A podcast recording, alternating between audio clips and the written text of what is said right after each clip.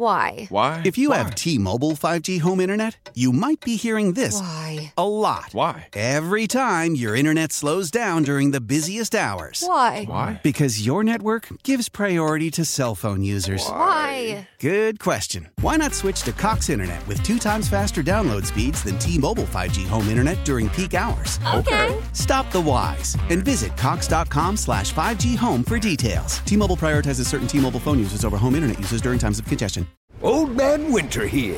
If I had it my way, it would stay winter all year long. Short days, wind chill, black ice, and a good polar vortex. Oh, heaven. Wait, is it getting warm in here? Your cold snap is over, Old Man Winter. Spring has arrived. Spring. Spring is here, which means it's the perfect time to get away in the Hyundai you've always wanted. Visit the Hyundai Getaway Sales Event, where you can get great deals on all of our award-winning Hyundai models, like the tech-filled Tucson and Kona, as well as the spacious Palisade. Enjoy wherever you go with the peace of mind that comes with America's best warranty and 3 years or 36,000 miles of complimentary maintenance. But hurry in. These deals won't last. Add more joy to your journey at the Hyundai Getaway Sales Event.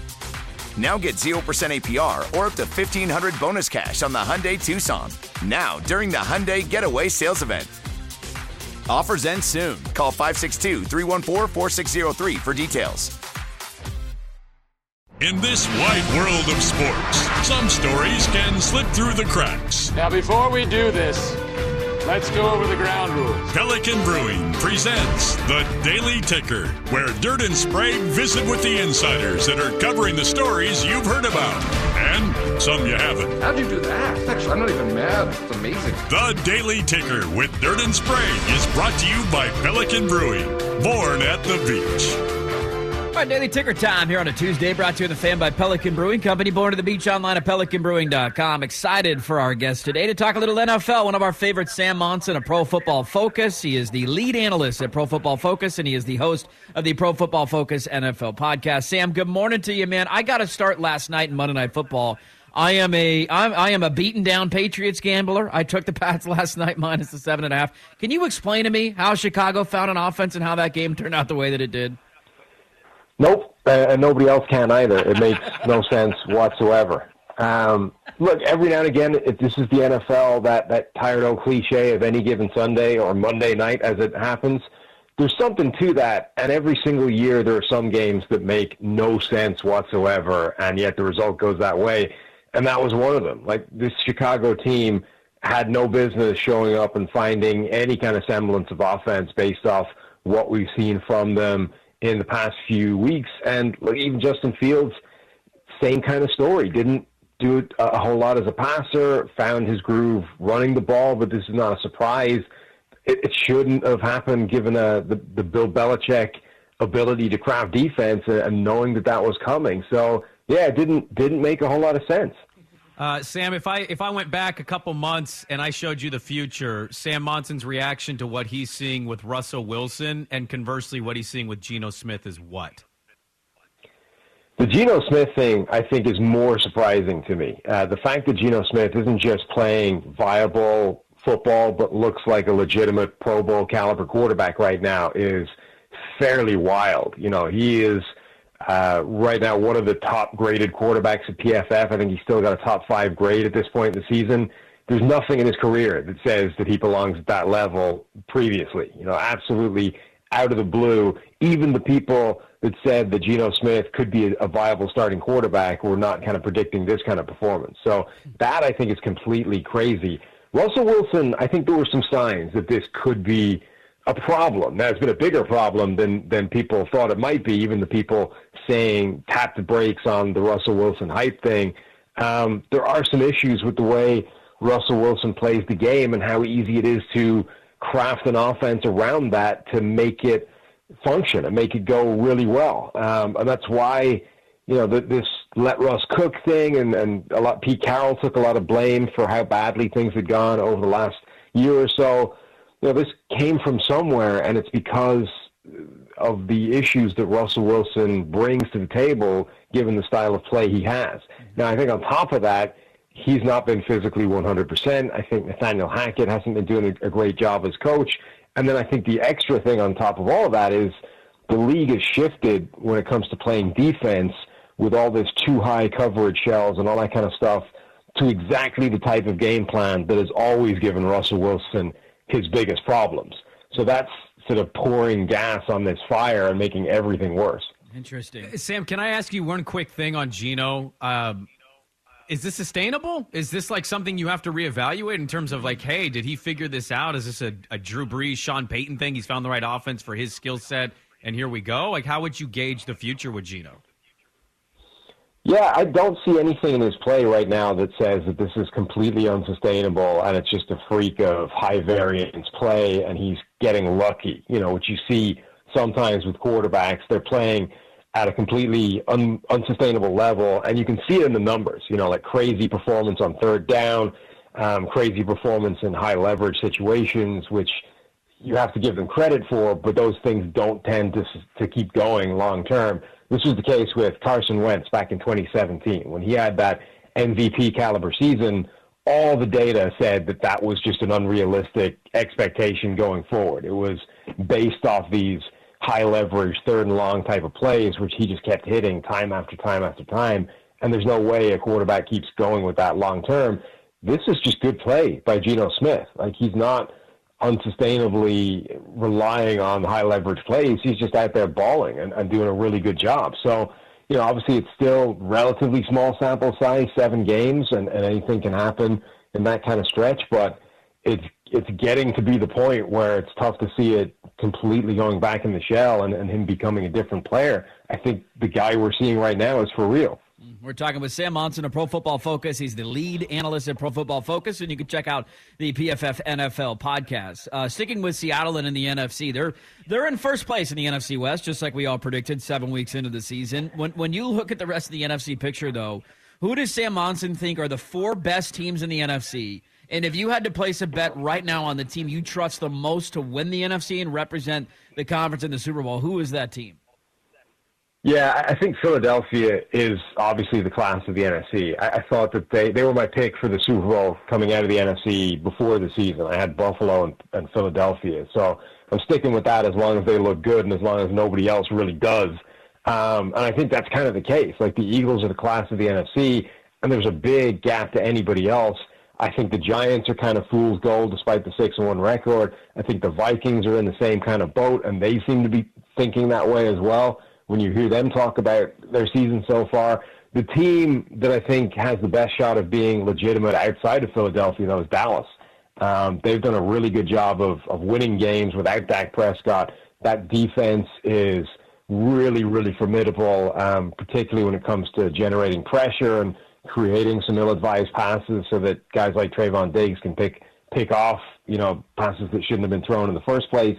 Like, Dallas, I think, is second right now in terms of pressure rate in the league, but they blitz, they create stunts up front, like, they get creative and cause problems in a way a lot of other teams don't. So with Dak Prescott back, if he gets back to like 100% his top play, I think the Cowboys are maybe the one team in the NFC right now that can rival Philadelphia. A team lying in the weeds that nobody's talking about enough that you think could, by the end of the year, maybe get a lot more attention is who? I mean, in the NFC, I think you have to look at the sort of the teams that everybody's writing off. You know, Tampa Bay are 3-4, Green Bay are 3-4. I don't think either of those teams are terminally in trouble. Green Bay maybe need to make a move before the trade deadline, try and find a true number 1 receiver that Rodgers can trust. But Tampa Bay, the talent is there, the personnel is there. It's just not working right now. And the good news for them is that division is not good, and 3-4. Still has them, you know, right at the top of that division, and it's going to be very, very difficult for them not to be in the playoff picture, which gives them the entire season to figure out what's going on and how to fix it, which you would kind of bank on with Tom Brady at quarterback. You know, he's seen everything. He understands, you know, where all the problems are. I would imagine that the Bucks can get back on track by the end of the year, and then if they make the playoffs, they're still a very, very dangerous side. Looking at the quarterback position in the NFL, we had one guy get benched yesterday. I'm just curious your reaction to Matt Ryan getting sat down in Indy. Sam Ellinger is the guy now, and is this a sign of just we're going towards teams want guys who can move a little bit? Because we all know Matt Ryan's a tree back there, and he can't. And Ellinger can move around a little bit. I think it's a sign specifically that the Colts need that. I mean, that offensive line is horrendous and has been all season long. It's going to rank number 32 in PFF's offensive line rankings this week. It's been the bottom two the last few weeks. It's completely fallen apart. And Matt Ryan does need an offensive line in front of him. So it's a tough break for Matt Ryan. He isn't playing well, but I don't think it's his fault. I think he's just been put behind a terrible offensive line at his age. That's not going to fly. So I don't know that Sam Ellinger is necessarily a guy you would bank on to turn it around, but he does have that mobility, and he can try and make something happen while he's under pressure. And I think the Colts have just realized that it's not going to work with Matt Ryan at quarterback with this offensive line. So try something else, you know, even if that something else doesn't have a huge chance of panning out for you. How surprising. It's kind of been the season of dogs, Sam. Like this weekend, for example, 6 dogs covered, 5-1 outright. And that seems to kind of be a theme every week. We're like, how did this team beat that team and not cover a number? What's been the most surprising part of this season for you?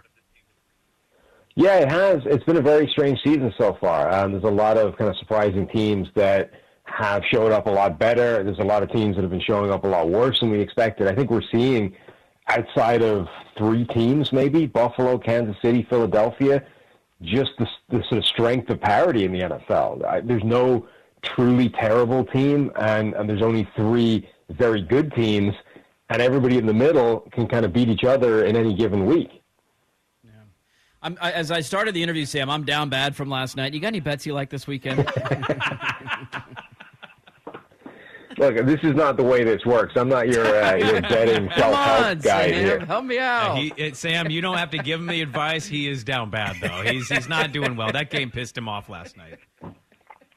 I would imagine that pissed a lot of people off last night. That game it made no sense to anybody. It didn't make any sense. Hey, our producer, Swag, texted us in our group chat, and he said, like, this is clearly a Buffalo-Kansas City AFC Championship game. And I responded with a couple teams that, like, I'm not confident, but, like, I would, you know, Bengals, maybe the Ravens, maybe the Dolphins if they can stay healthy here. Is there anybody for you, or are you like Swag where you're just kind of – it's a Kansas City, Buffalo, AFC title game for you? Yeah, I mean, that's the game you would pick, right? If you're taking that game versus the field, I think you probably still bank on that ending up as the AFC title game. But you're right, there are spoilers in there that can make a mess of it. Like Miami, I think, could definitely cause problems and force their way into that picture. I think you're right, Cincinnati has the ability to do that. I mean, we saw last year when they beat the Chiefs, they can go on that kind of run and in any given game can cause an upset. Baltimore's probably one of them. Cleveland as well. Like, they're in trouble. Record-wise, they're struggling, but if they can just hang on into that picture and Deshaun Watson comes back and potentially transforms the kind of output that the Browns can have, the Browns could still be alive late in the season.